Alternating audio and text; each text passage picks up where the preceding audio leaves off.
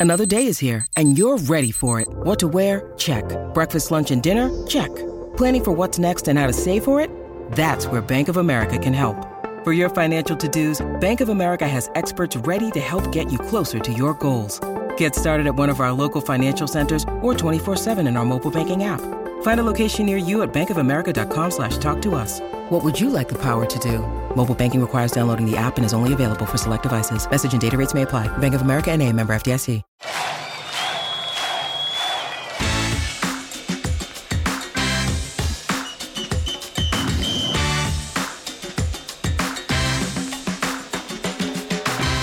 Hello and welcome to the Football Fanalytics podcast in association with 23. This is the show that combines our love of football and very average Sunday league playing experiences with our knowledge of football statistics and data analytics. It's episode 19 and we're back after a short break.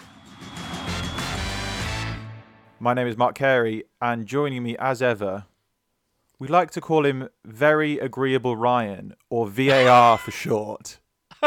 it's Ryan Bailey.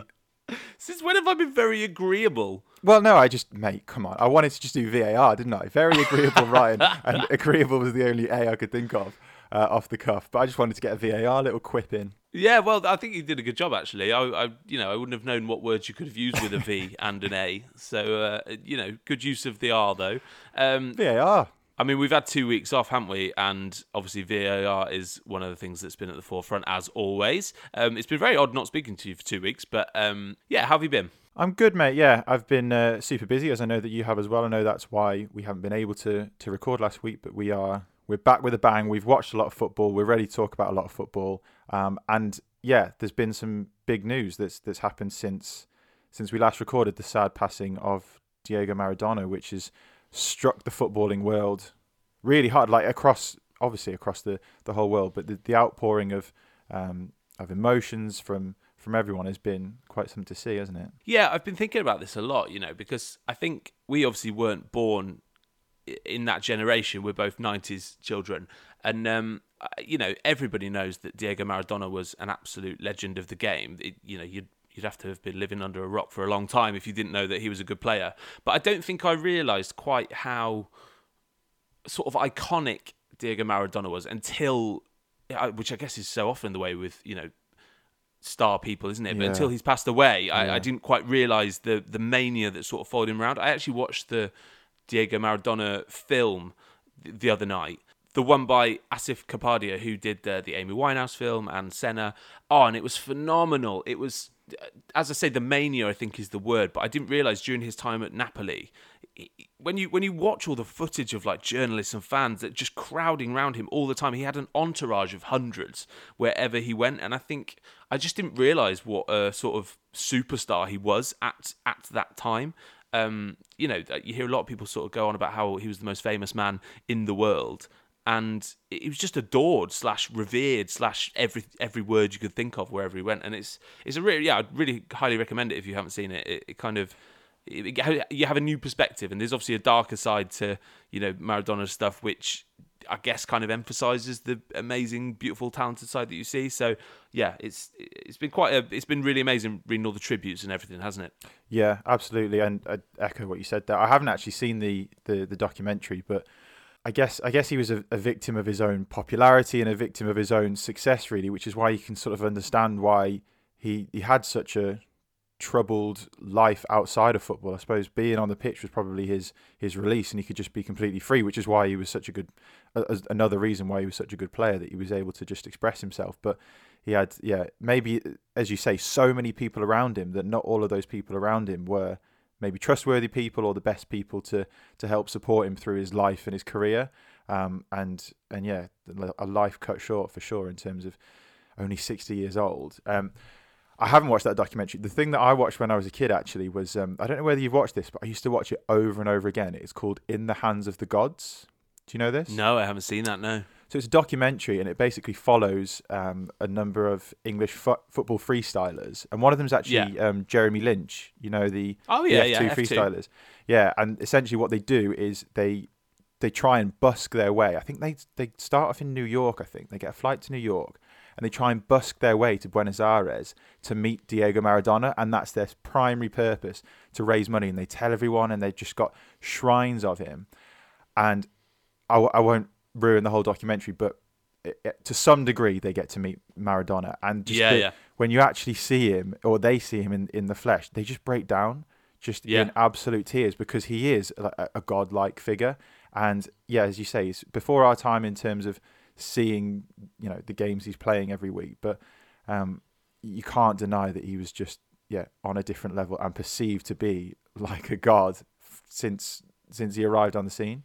And I think we obviously have that with Lionel Messi and Ronaldo these days. I think we're both camp Messi uh, when it comes to our sort of favourite. Yeah. But the difference from sort of watching everything I've watched and read everything I've read, I, I don't think Messi has the kind of celebrity star quality of Maradona at the time, which maybe has benefited him in lots of ways. And I just think that it, it- at you know Maradona was the first of his kind to be that sort of like rock star, wasn't he? Of I mean, I know George Best was the same, but uh, it, you know, in Italy at that time, in a city that was so sort of uh, poor and needed needed a lift, he kind of went there and was just everything and more. And it's yeah, it's just pretty it's pretty amazing once you start looking into it. It's as I say, as people not born of that generation, I had no idea. So it's been it's been very sort of touching and exciting at the same time to uh, to sort of look at all that stuff. Yeah, I- again, I, I do agree. I think Messi's got a lot more people around him who protect his public image, whereas you didn't really have that. My understanding, you didn't really have that in No. you know in the eighties and, and especially around Maradona. So I think there's definitely more of a explicit way of working to to make sure that that Messi is kind of deemed to to be quite a clean character as well, because then that's yeah, going to protected. yeah, protected. It's going to you know help his clean image, and then only just focus on how good he is on the ball. Um, but I mean, we've definitely had that with with Messi, haven't we? In that, how many years ago now was it? Two years ago that we we wanted to a bit like people will have definitely done with Maradona, just to be in the same space as Messi. That we made sure that we uh, we flew to Barcelona to watch to watch Messi play. Final game of the Yes. season, wasn't it? At the Nou Camp, At the Nou Camp, and he was on the bench. he was. Honestly, I've never experienced fear like it. When when we saw when, when we sort of realised that last game season, oh my god, they're going to arrest him. They've Yeah. already won the league. Full disclosure, we did. He eventually came on. We saw him for He half an hour, on. and we were in the same space as Lionel Messi. But Oh, it was a hairy few moments though when we realised that he was on the bench. But actually, it ended up being brilliant, didn't it? Because it was Iniesta's last ever game. Yeah, yeah. So it, it actually became a big moment when he came off the bench onto the pitch because he handed uh, Iniesta handed over the armband to Messi. So if anything, we got to see a monumental moment, didn't we? oh yeah, oh it was unbelievable with all of the the ceremony after and, and everything like that. But I guess yeah, just linking back to why we were sort of talking about it was that yeah, we just wanted to say because Mes- Messi is our Maradona of our generation. Yeah, of our time. is that we wanted to say that we have been in the presence of the one of the world's greatest footballers. Um, and I just would have to do it. hated to have grown up and not, you know, said to my grandkids or whatever, "Oh, you were, you know, you were alive at the time Messi was alive," and um, and not having seen him play. You know, Mm. that would have been just the worst. Like to be sort of a young in our twenties when Messi was about, and you know, so now we've done it. We've done it, and I've seen Ronaldo. You've you've seen Fernando Torres probably. Yeah, I've seen is, Ronaldo uh, as well, mate. Don't worry about that. Have you? I have indeed. Yeah. We've we've ticked them off. Anyway, we should probably get talking about this week's pod, shouldn't we? Yeah, let's let's crack on with uh, this week's episode. So we're always on the, the lookout for listeners to get in contact with us to to ask us to discuss any any topic within analytics, and we've been really pleased to get a, an email from uh, Miles who says the following. Right, and I think this is going to shape the rest of this episode. So starts off with a really nice comment to say, "I'm a big fan of the pod, and I think you guys have been doing some great stuff. So keep up the good work. Nice start. Love that. good start.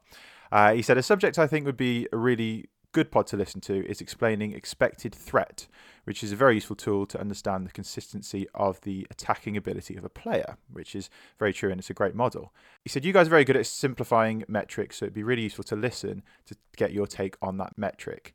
Once again, I look forward to a new pod and hope you guys both well during these unusual times. Very kind email from Miles. I'm a fan of Miles, I have to say already. Yeah, no, really nice uh, email to receive. And Miles is actually a, um, a performance analyst at a professional club as well, so it's good to to see that we are got we've got a wide-reaching audience, which is great. Lovely stuff. And yeah, we, we do encourage all people to get in, in, contact, and I suppose this is this is what we'll do with it. If people get in contact and ask us to discuss stuff, we are more than happy to do so. And um, yeah, expected threat is a very interesting metric. It's um, something which has been created by um, by Karun Singh, who's a um, does some fantastic work. I've I've seen him do a, a presentation.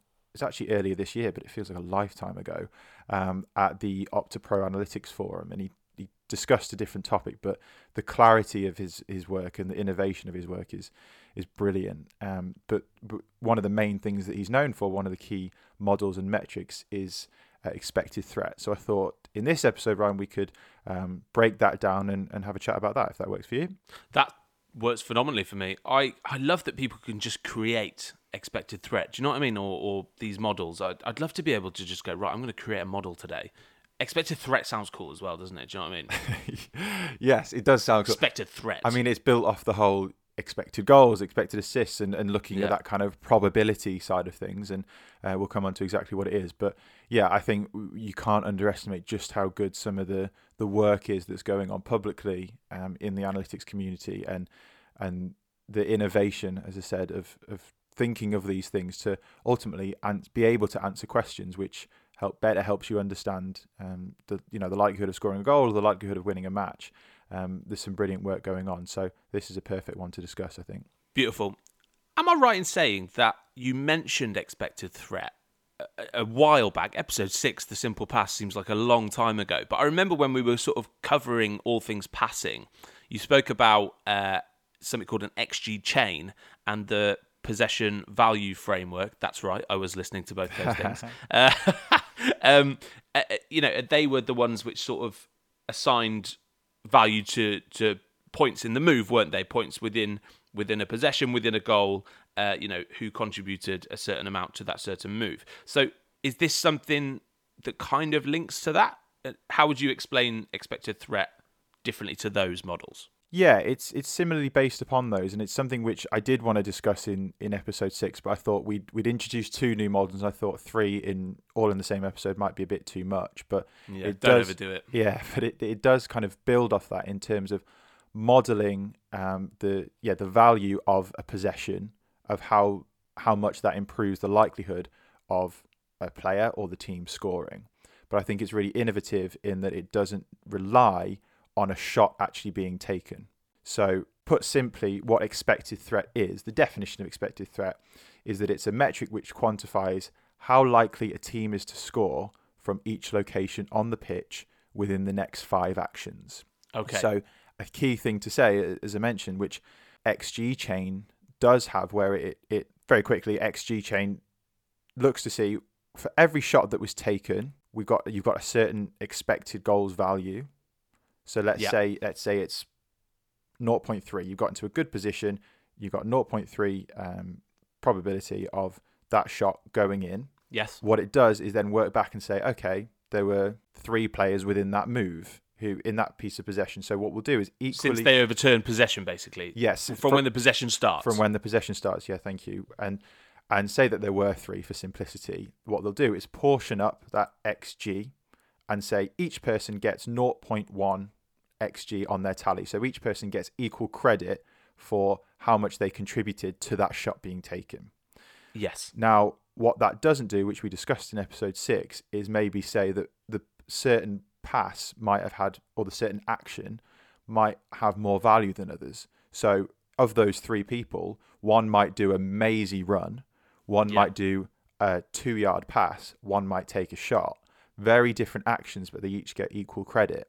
Mm-hmm. Whereas when we spoke about possession value framework, uh, and the same is, is true of expected threat, that it doesn't rely on a shot being taken in order okay. to then portion up how much a, a, player or a team can increase the, the likelihood of scoring.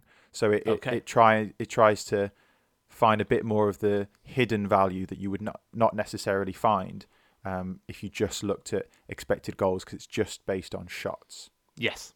So as in like you could create an amazing move. I could I could run the length of pitch, you know, dink it up to someone on the edge of the six yard box, but then because the keeper's intercepted it, there's no shots been taken, which means that it won't go down as Does that make sense? Yeah, exactly. Yeah, so it's almost lost in the Yeah, yeah. in the, the fact that not a shot. Yeah, a shot wasn't taken, but then in My terms, chance creation has then gone. You know, my run has just gone completely unregistered. Yeah. In in XG chain almost. Yeah, in terms of dominance of play, you could do that Yeah. five times in five minutes. But if you were, if you Which I take- often do. yeah, which you often do on a five side. But within those five occasions, if a shot wasn't taken in any of those five, then if you were to just look at it, yeah, in in XG for the for your team, you you got Yeah. zero. But the Yeah. dominance of actually what happened there and the story that it's telling is far greater there. That you know that you are um, getting into threatening positions and you are um, yeah dominating the opposition. Lovely. So, for fear of completely butchering Karun's model, because I'm sure that he could say it far more elegantly, elegantly, well, he has said it far more elegantly than than you or I could. Um, and by the way, we'll we'll definitely include the uh, the blog of his, which is so detailed, so interactive, so interesting. Um, we'll include that in the in the bio. Um, so yeah, for fear of completely butchering it, I think the the key thing of of expected threat is that it it portions up locations on the pitch and identifies through complex analytics identifies what areas of the pitch are most threatening to score a goal or to, to take a shot within the next five actions. So it, Got it. it doesn't mean that you're going to take a shot from near the halfway line, but it says that if you're at the halfway line, where where on the pitch are you most likely to then pass it to? And we can do this on a team by team basis. And how how do you then build up the play to get into the most threatening position to score a goal within the next five actions? And you can actually model that to say, okay, this is this is the pattern that's going to occur. So let me just double check that I understand this so far. So it's about assigning a value of how dangerous specific areas are within the pitch. So if I'm in my favourite right back position, obviously at the moment my threat level isn't as high as if I was on the edge of the six yard box. But say if I do within five passes, get it to very close to the six yard box, the expected threat is much higher than where I was at right back position. Yeah, I think, but yeah, but I think what's interesting, which is, is what this model allows you to do, is that you don't necessarily have to always kind of converge towards the goal. In that a threatening position might be that your sort of classic David Silva pass, which plays it between the centre back and the full back towards, let's say, the byline, for then maybe the full back to it's for City to whip it across goal and then it be a, a tap in. That that pass by David Silva has split the defence, but it's actually passing potentially away from the goal.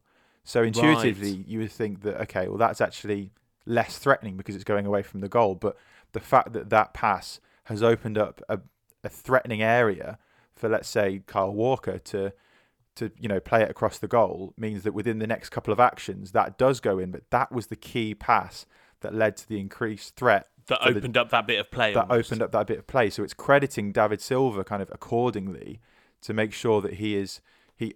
Well, we know that he's a threatening player anyway. But, Yeah. Um. But yeah, that that threat value could be going away from the goal, but it's opening up a space which is um which is going to lead to a shot being taken in the next five actions. That's brilliant because it kind of gives value to creative players who aren't necessarily the ones who are throwing in the crosses or you know putting in the final pass all the time, doesn't it? You know that assist before the assist thing that often gets banded about, but also the assist before the assist, before the assist, before the assist. It, it's it, it's just quite good that you know it gives those creative players from slightly deeper some kind of recognition of their uh, their contributions almost from from what I'm getting. Yeah, exactly, and that's something that we spoke about with the possession value framework, where it it credits people of how much they increase, yeah, the, the chance of scoring. But then this is also looking at it in terms of location of where exactly that is as well, and you can you can divide it by team as well. So you might say that for Manchester City at the moment, that channel between the the centre back and the the opposition fullback, where Kevin De Bruyne operates, is where Man City are most likely to have a high expected threat. So as well as Kevin De Bruyne as an individual increasing that, you can see that there's there's going to be a real highlighted area that in that location of the pitch, that's where that they're going to they operate as as most threatening. Whereas, let's say, Crystal Palace might be heavily reliant on Wilfried Zaha to create a lot of threat, so that there you can model where their threat is most likely to come from, as well as the player, the area of the pitch as well. So I think that's where it maybe differs from possession value framework, which, looks at it on a player by player basis, whereas expected threat also helps in looking at where on the pitch that is and it divides it up in terms of location on the pitch. Brilliant. I've got to ask though, and I've got to put you on the spot slightly.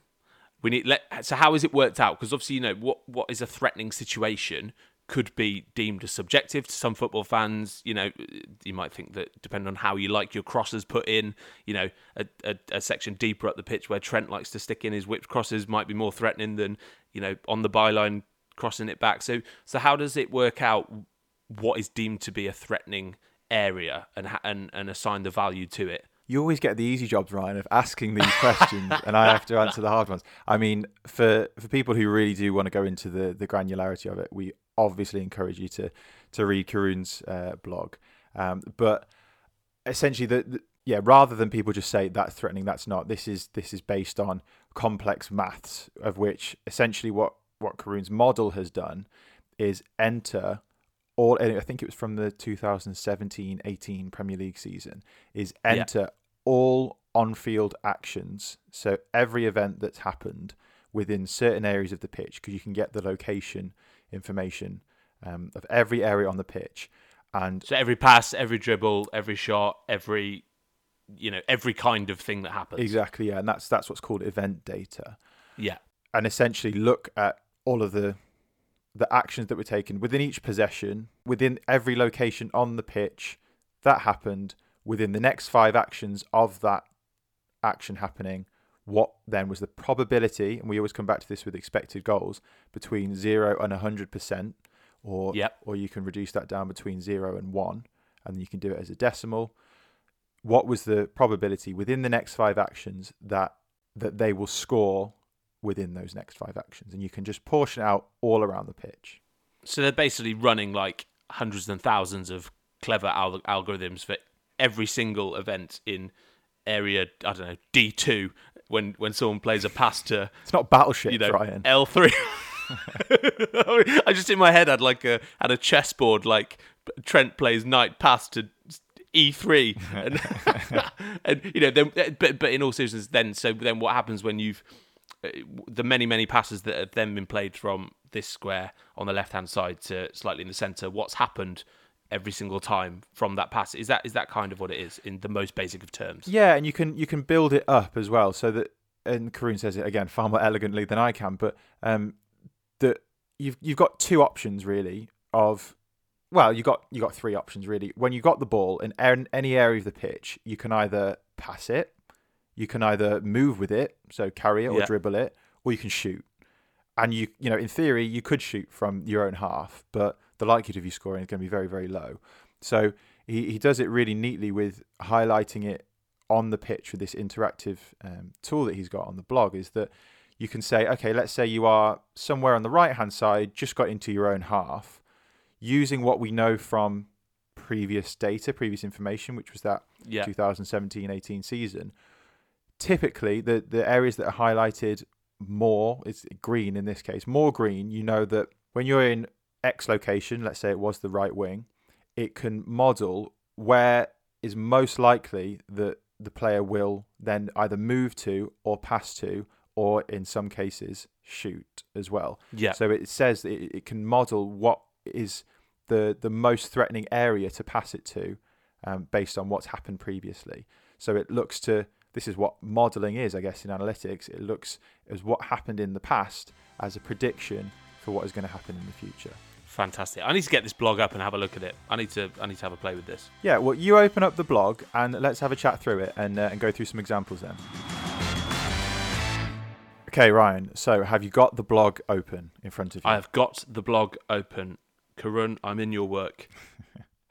okay, so I think one of the things which I, would like to explain in a, a, bit more detail is a really nice analogy um, that Karun has taken from um, from someone else. I think in uh, American sports analytics. I think it was basketball analytics, and it it shows that the, there's a lot of analytics that goes on which look at kind of the the important thing right before, let's say, the shot, and it shows the things that you can see of kind of noticeable value. Yes. But the analogy that he makes is that it's a bit looking at it like that is like looking at the final move in a game of chess just before it results in checkmate, which is obviously the the end point, the end goal in chess, but it doesn't look at the the key moves that might have occurred several turns before, which then allowed that checkmate to occur. So the sort of the hidden value in the the tactics to, to reach that end point was really so crucial rather than just necessarily that that final point before the checkmate. That is, re- yeah, that's really helpful to explain it. I have also been watching the Queen's Gambit, so uh, I each each move like that has names to it. So maybe like maybe certain football moves can be allocated like you know Ronaldinho's mission or something. yeah, so it's topical as well. Look, we're doing everything here, but no, that really does that really does explain it because it's kind of it's really important what you do with with with the end move, the checkmate. You know, in sight, you're you're you're you're putting building blocks in place, aren't you, to be able to end with that move. So I guess it's they're they're just as important as the final piece that's taken. That's that's essentially what it is, and hopefully that's what expected threat kind of is as well. Yeah, exactly. It is looking at the the build up play to of which there might be a really important move within that build up play, which I don't know could be a case of dragging a player out of position as well to get into that zone, which then is almost like the key to unlock that chance people typically in other analytics models have just looked at the key to the chance, but then it's the yes. opening of the.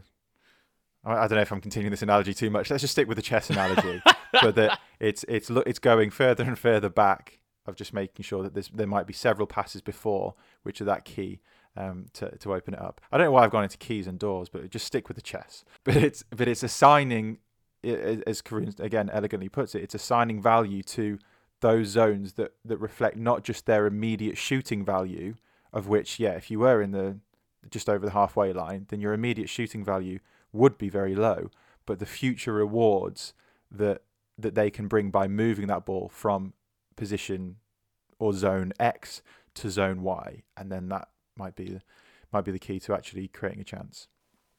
Brilliant. There's actually a brilliant example here as well. Uh, it's a pass that I remember saying in our fabled episode, The Simple Pass. You know that um that Özil pass, which like he's on the edge of the box and he sort of splits open. You can't even see where he's passing to at the very start, and then Kolasinac sort of arrives out of nowhere, and he sort of plays this amazing through pass, which results in Kolasinac then uh, cutting back for Aubameyang to finish. And I've always remembered that pass as such a a work of art, but actually this expected threat model looks at that and, and asks you to kind of guess what value is assigned to Ozil's pass, the assist before the assist, uh, and Kolasinac's uh, pass. And here it says that that's 86% according to this model uh, of Ozil's contribution to that move. Um, so it's without, without getting the without getting the assist. Exactly. Yes. So it's weighting the contribution of Ozil yes. here um, quite heavily, despite Kolasinac being the actual one to get the assist. And I think assists are, as we've established before, assists themselves are quite a misleading statistic in themselves because yeah, you can definitely. just play, play, a two yard pass and, and someone goes on a mazy run and scores, but yet someone gets an assist. That's not really an indication of their creativity. Whereas, as you say here in this Urza one, which is which is on Karun's blog, um, is the one where again this is what I mentioned before that it's an unbelievable pass, but he's actually playing it kind of further away from the goal, really. Yes, than he is. Exactly, but he's putting it into a highly threatening area at the byline for Kolasinac to just pull it back for for Aubameyang. So that's exactly the the point we're making is that it doesn't necessarily have to kind of converge towards the goal each time. Potentially, no, like not distance goals. to goal. Yeah, yeah. But it's it's okay. He's got it into an area of threat, and that yeah, that threatening position means that within the next couple of actions, the next five actions, the the there's going to be a, uh, a greater chance of a, a goal being scored. Absolutely. Another cool thing I can see that you can do, which is quite fun, you know I love an interactive sort of uh, thing you can play around with is you can click on the different uh, zones can't you? The different areas and it will tell you you know so say I want to click edge of the center circle I can then also reduce the number of passes. So you know you mentioned before about the how what's the expected threat for in five actions am I right? If if you can then reduce that to like four or three and it'll give you a different value I think that's really cool to kind of say you know to kind of work out the the value of those things yeah, and this is where if you were to just look at expected goals in terms of location, that yeah, the centre circle would be ridiculously low because no one ever the probability of people scoring from there is is extremely low. But this is why then when it's in the next two, three, four, five actions, you start start to then get a picture of where on the pitch they are then likely to actually pass it to, and then you can literally model it and build it with this visualization to say, okay, well, typically when you're in the center circle, and let's say on a team basis, typically when yeah, Man City are in the centre circle, they'll maybe play it to the wings, maybe play it into the left or right channel, then to the byline, and then to a cross goal, six yard area, and then in. You can start to map where a team is likely to get into those threatening areas Yeah. within those next five actions. And that's really good from a from a club perspective. There's always what we speak about, isn't it, of, you know, the so what and how can this be applied, is that before a before a game, you can use this expected threat model to say, where do our opposition get into these threatening areas, and where can we target and maybe try and nullify them um, by knowing which zones uh, they are most likely to to create threat from within the next few actions. So if you can stop it at the source, and let's say that it is maybe on the left hand side, then it doesn't then lead to, do you know what I mean? Further chance actually happening further down the line. Absolutely. I didn't even think of it really as sort of a looking at how teams play or like a stylistic thing. But now I'm looking at these. There's there's a few visualizations on here that um for each team, and they've got kind of like a cool, funky looking 3D map.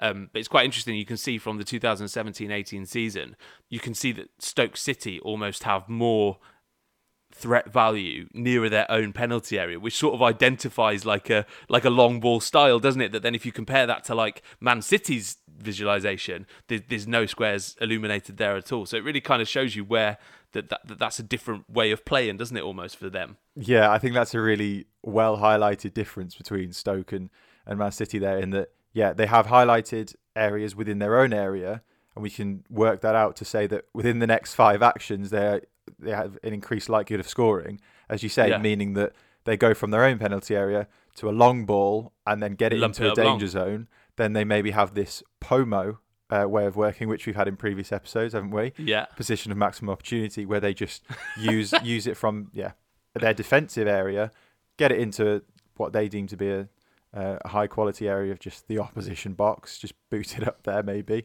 um, and then they do tend to have some success from it, as you say, rather than Man City who have more of a considered build up and then they have more of a methodical approach to uh, to get the ball into danger zone. Absolutely, it's very interesting. So, just so before we, you know, sort of wrap up, just so I'm very clear, so is each pass, for instance, or move, or you know, any of those three things that you said before, from one area of the pitch to the other? Say I dribble from one bit, will my movement from zone A to zone B be assigned a value then within this model, or say I pass it from zone B then to to zone C, which is a bit of a longer pass? Will that then have its own expected threat value? Yeah, good question. I think this is where it, it has nice uh, parallels with the possession value framework, where you can then give someone credit where credit's due. And that's going back to that Ozil pass, where he has increased the, the likelihood of scoring there more so than Kolasinac. So he gets more uh, by that pass going from zone A to zone B, as you say, um, gets gets far more credit there than Kolasinac. So that's where you can sort of see that more hidden value of a player and and yeah, absolutely, you can add it up and then see that they have, you know, certain players have higher expected threats than others. But so uh, in that respect, it is similar to the possession value framework we spoke about in episode six. But um, it's also important to look at the location on the pitch, and this is where it's where it really differs. That you can see per team and in general, where highly threatening areas on the pitch as well as uh, as actually on an individual player by player basis. Fantastic. It'd be interesting to know how you could measure movement off the ball. So just to ride with this Ozil Kolasinac example, you know, Kolasinac's run there kind of comes out of nowhere. You when you're watching the footage, you you don't even realise where Ozil's passing to until he's done it. Kolasinac sort of bombs down the left side uh, into that area, and that run is really intelligent. You know, if that run doesn't happen, that pass doesn't happen, and that expected threat value isn't assigned. So, is there anything that kind of will give credit to Kolasinac's movement there? I guess that's taking it up a notch, really, isn't it? Yeah, I think that Karun has, has put it in his um, in his model, and there's another there's a really interesting talk that he's done. We can put that on the, the bio as well, um, where he says about I think he portions it up as um, expected threat kind of made and expected threat received. So those Wow. who receive the ball in threatening areas and those who put the ball into threatening areas. So I think that's a really neat distinction there to, to almost divide it between Özil and Kolasinac, as as you gave the example there. So I think that's that's a really important one. Um, and again, you can refer to to Karun's talk for that, which which we'll link in the bio. But so yeah, this this model relies on event data, as we've said. So any on the ball event that happens, so it, it'll only track the expected threat when someone is on the ball, and it'll track the movement of the ball. But and this is something which Karun comes on to as well in, in his talk of what happens if someone drags a player complete no they're not on the ball at all but they drag a player completely out of position in order to open up that threatening area. And that's something which happens quite a lot. And yeah. again maybe thinking about you know Liverpool and there's a salient example here of of uh, Roberto Firmino comes in short and maybe drags a uh, in a false nine role drags a defender with him in order to exploit that space and that area of increased threat for Mane and Salah to come in from the wing and actually maybe go a bit more centrally. So how is Roberto Firmino then given that credit there, which is an essential part of making sure that this part of that move exactly part of that move, but then he doesn't necessarily get it. So I no. think we've spoken about this before in terms of tracking data, which is where it looks at all of the players off the ball movements and off the ball yeah. events. That they it's, it's incredibly sort of complex in terms of.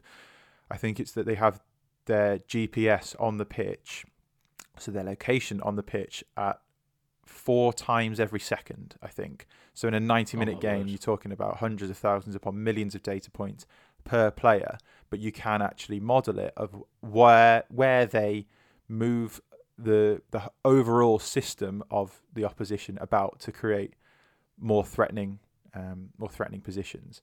And I think a really neat analogy of that is that if you compare event data, what happens on the pitch and what happens on the ball, versus the tracking data, which opens up a whole new level, is a bit yeah. like, and I've I've heard someone say this before, a bit like listening to football on the radio, is that you only hear what's going on, but you can't yes. tell that someone's making a mazy run or uh, you know dragging another player out of position unless yeah. you see it visually. So comparing what happens on the radio, just the event, pure events, versus when you see it on the television, where you can see a real broad picture of all the dynamic of everything that's going on is kind of that analogy that I think is really neat to compare event data and tracking data, if that makes sense. That does make sense.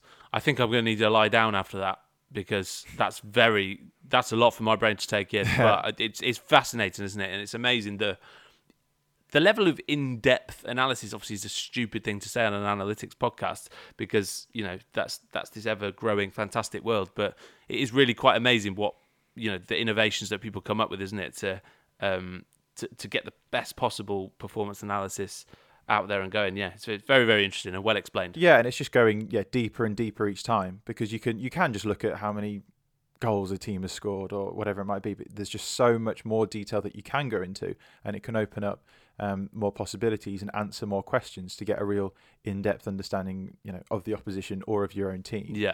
But uh, yeah, I think that that off the ball movement going back to the expected threat could be really useful in terms of there might be some players who increase the expected threat of the team purely by moving off the ball. I think that'd be really valuable going forward. And it may be that Karun has actually already done that, uh, in which case we'd love to have him on the pod and he can explain it. I'm yeah. Sure. yeah, we might have to redo the episode when Karun actually explains it properly. yeah, yeah. I really hope that we haven't butchered this uh, this whole explanation, but I do think it's a brilliant model. And uh, and thanks again to Miles for for getting in contact to to ask us to discuss it. Yeah, absolutely. And and yeah, we'd be more than happy to to discuss more uh, more analytics models or more topics that that uh, anyone want us to. But to do that, you have to get in contact with us, get in touch, and you know how to do that, and that is at fanalytics.pod at gmail.com.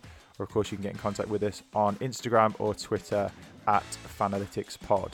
Um, Ryan, I'm going to leave you to your lie down now. Sorry for throwing quite a lot at you there, but um, an interesting one. I hope you agree. Um, thank you for your time as ever, Ryan. Thank you, everybody, for listening. We will see you next time.